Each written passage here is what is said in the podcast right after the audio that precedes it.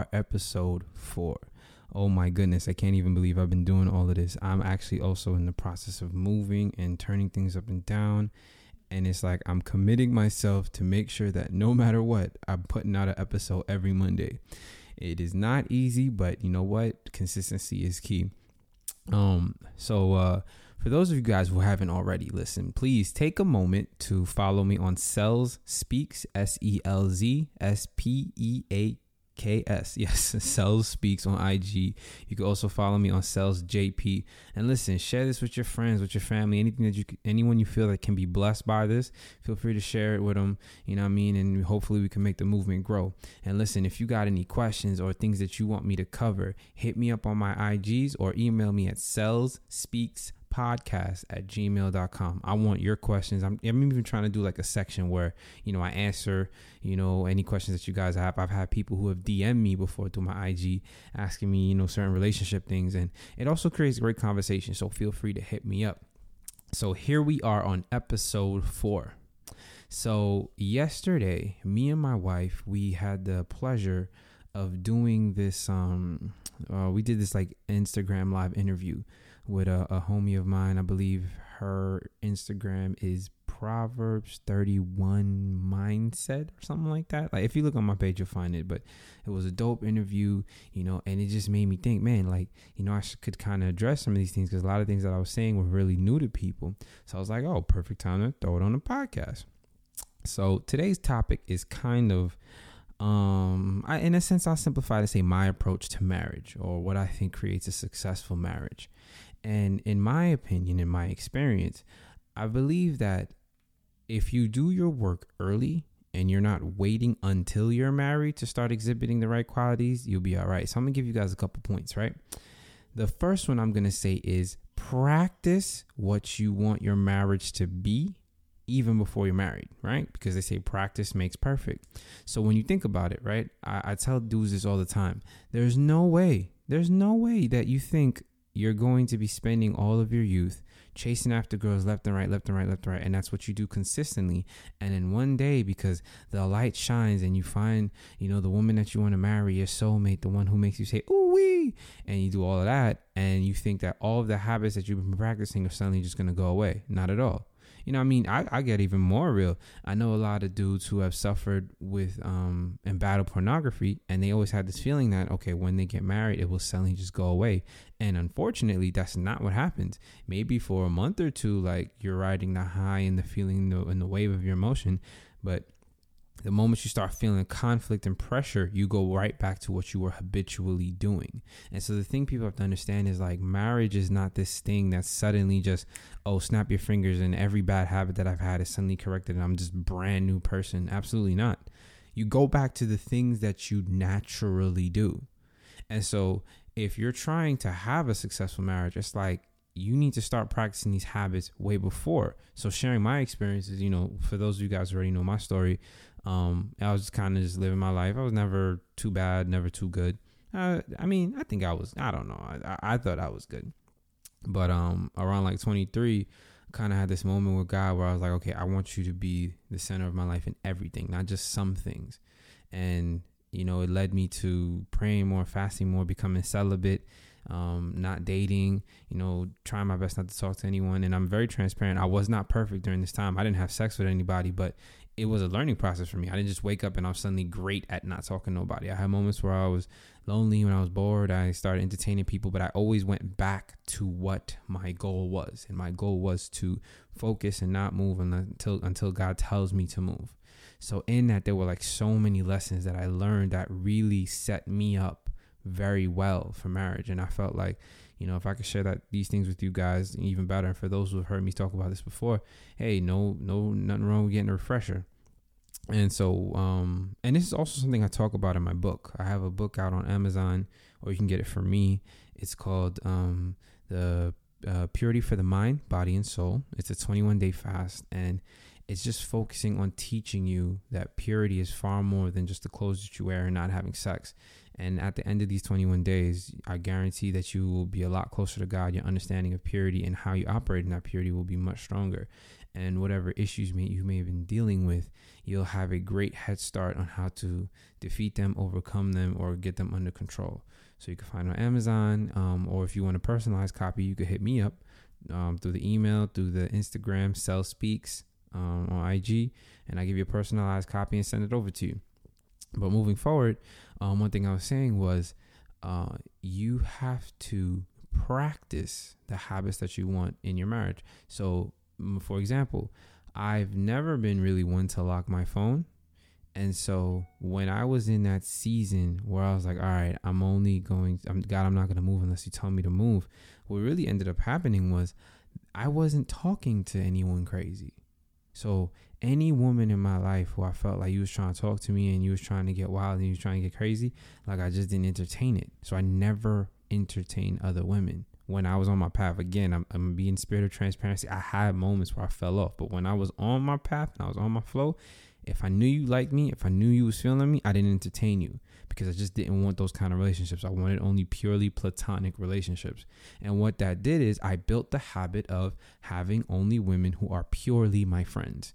And you know, sometimes you have people in your life who they say they're your friend and they say they just chilling, but really they're just on the sidelines waiting for that moment. They're waiting for like when you let your guard down or something happens and now boom, they could just jump in. It's like, ah man, we in there now.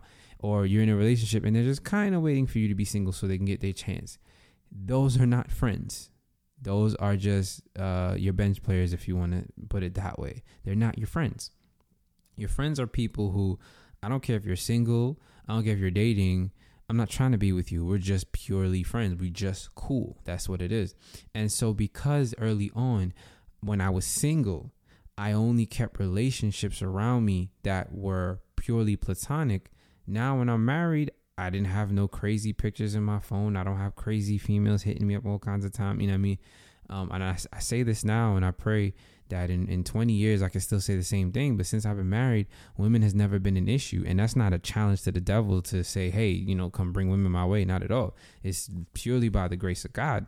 But it's because of these habits where you know what I mean? I'm not talking crazy to I wasn't talking crazy to nobody crazy hours in the morning when I was single and I'm not doing it now because I, I, I weeded out these habits.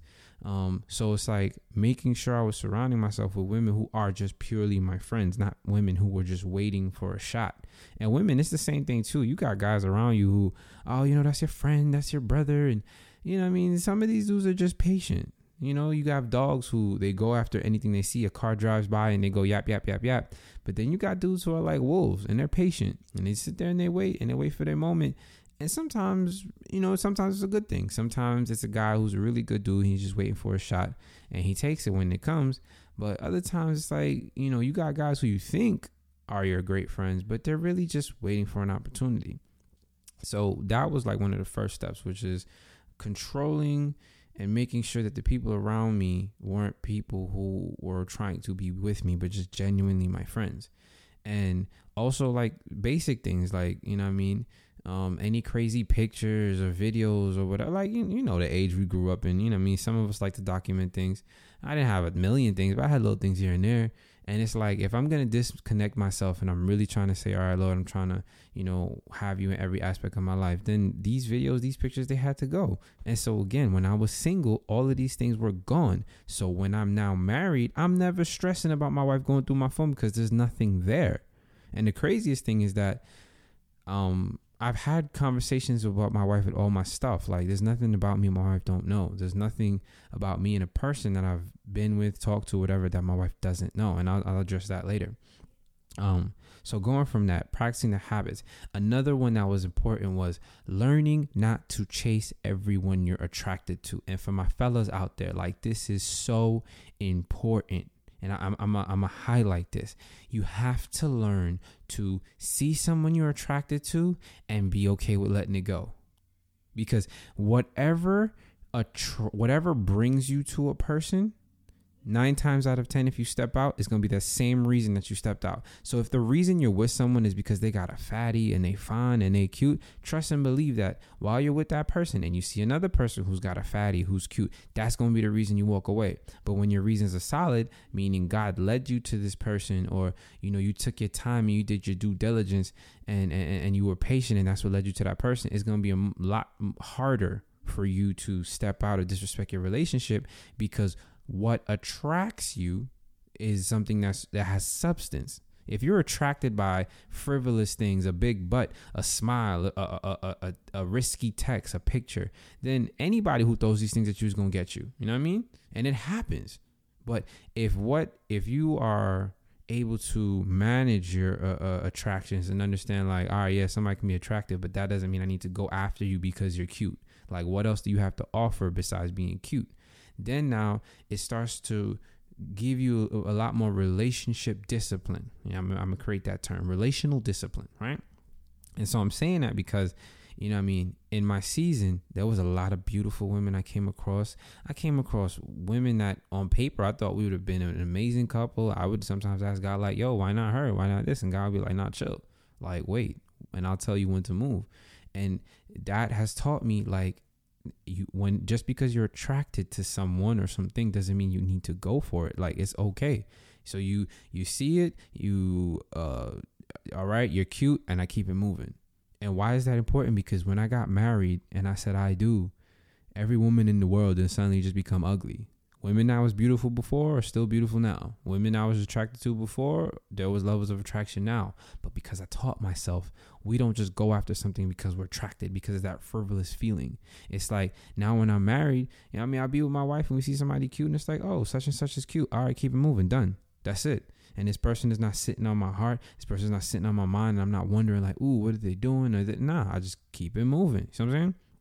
Um, so, another thing that I think is a huge thing is to understand that marriage is not man made, it's God made. It's literally something that God created, not man. So, whenever you try to operate in marriage and do the things that man does, you're always going to have a bunch of issues. But when you move by with the tenets that God has for you, yo, you're always gonna be straight. And what okay, so what do you mean? All right, I'll elaborate.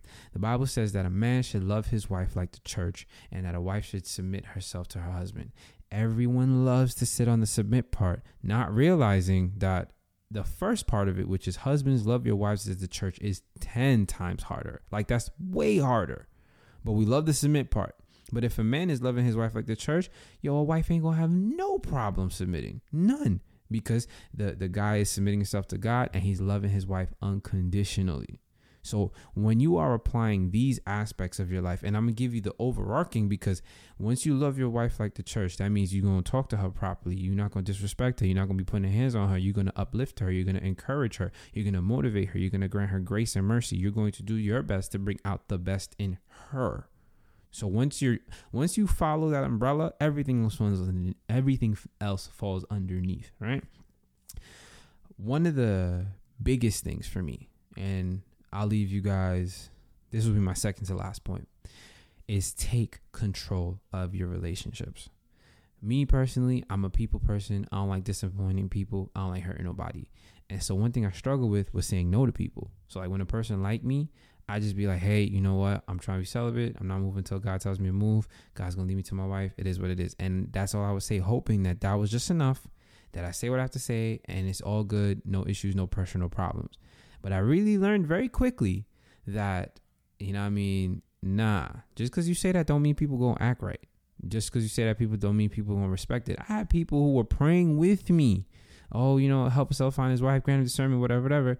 Knowing that they weren't the one for me, and and in my stupidity you know what I mean, spending more time with these people, then I'm compromising my walk now until I have to snap out of it and get back right. But again, these are people I told, like, yo, this is the walk I'm trying to walk on, who acted like they supported me, but then were complicit with me in veering off my path.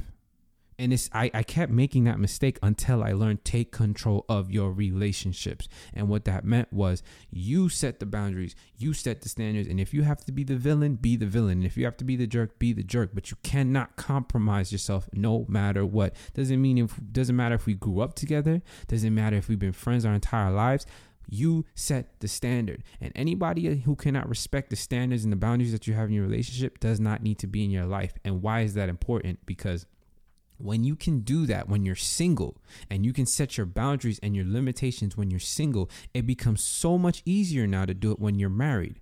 You know what I mean? I have a um one of the questions I was talking about was, you know, uh, how do you manage having um, single friends while you're married? And I said, it's not even about being single or married for me while I'm married when it comes to my friendships. It's where's your heart at? What's your mind? What guides you? Because there's a lot of married people that give horrible advice and there's a lot of single people that give great advice.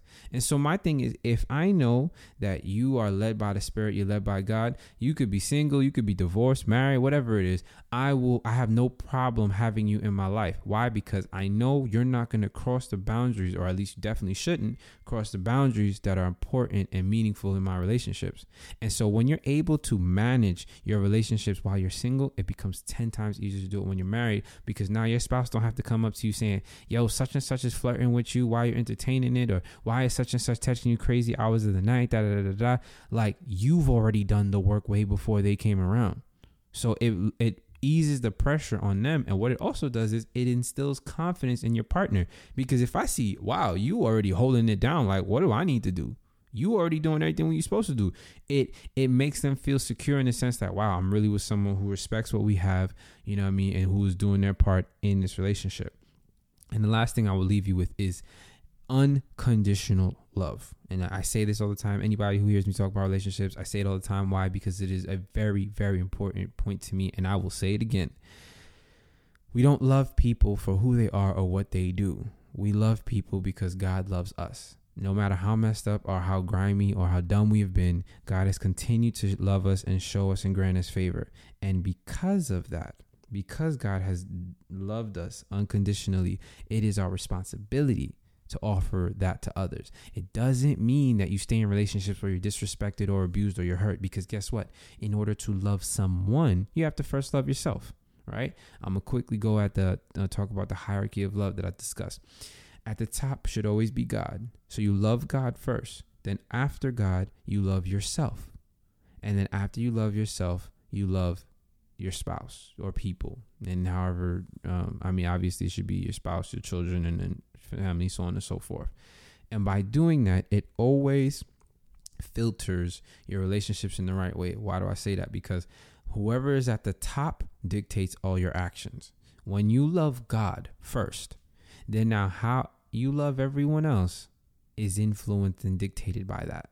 So because I love God and I truly love Him, not I just go to church and I quote scriptures, but I genuinely love God and have a real relationship with Him, then how I talk and I deal with my wife, how I deal with my relationships with other people, how I deal with myself is filtered through how would God want me to operate. Remember, the person who is at the top is the one that you're always trying to please in your actions. So because God is at the top, I want to please God with the way I love myself. I want to please God with the way I love my wife. So because I'm doing that, it filters my actions in a very healthy way because God tells us to love our spouse, to love our neighbor. So when you love God first and He's what's dictating how you love others, you're always going to be great. The problem is when we start reversing the order. So if I put, let's say I put my partner at the top, and so now everything I do is to please my partner. So how I love myself is to please my partner. How I love God is to please my partner. What ends up happening is you lose yourself because you're spending the majority of your energy trying to make someone else happy. So you're not loving yourself, you're not loving God, you love them. And so because you love them, you're doing everything that you think would be best for them, whether or not it's a detriment to you, whether it's a detriment to your relationship with God. And that's a big problem because if what is best for them is hey let's have sex and let's sleep together even though you know that's disrespectful to your relationship and your Christian walk. And you know you for yourself you don't want to do that but because you want to make them happy because they're the the center for you you will disrespect your boundaries for that. That's what happens when you put people at the top.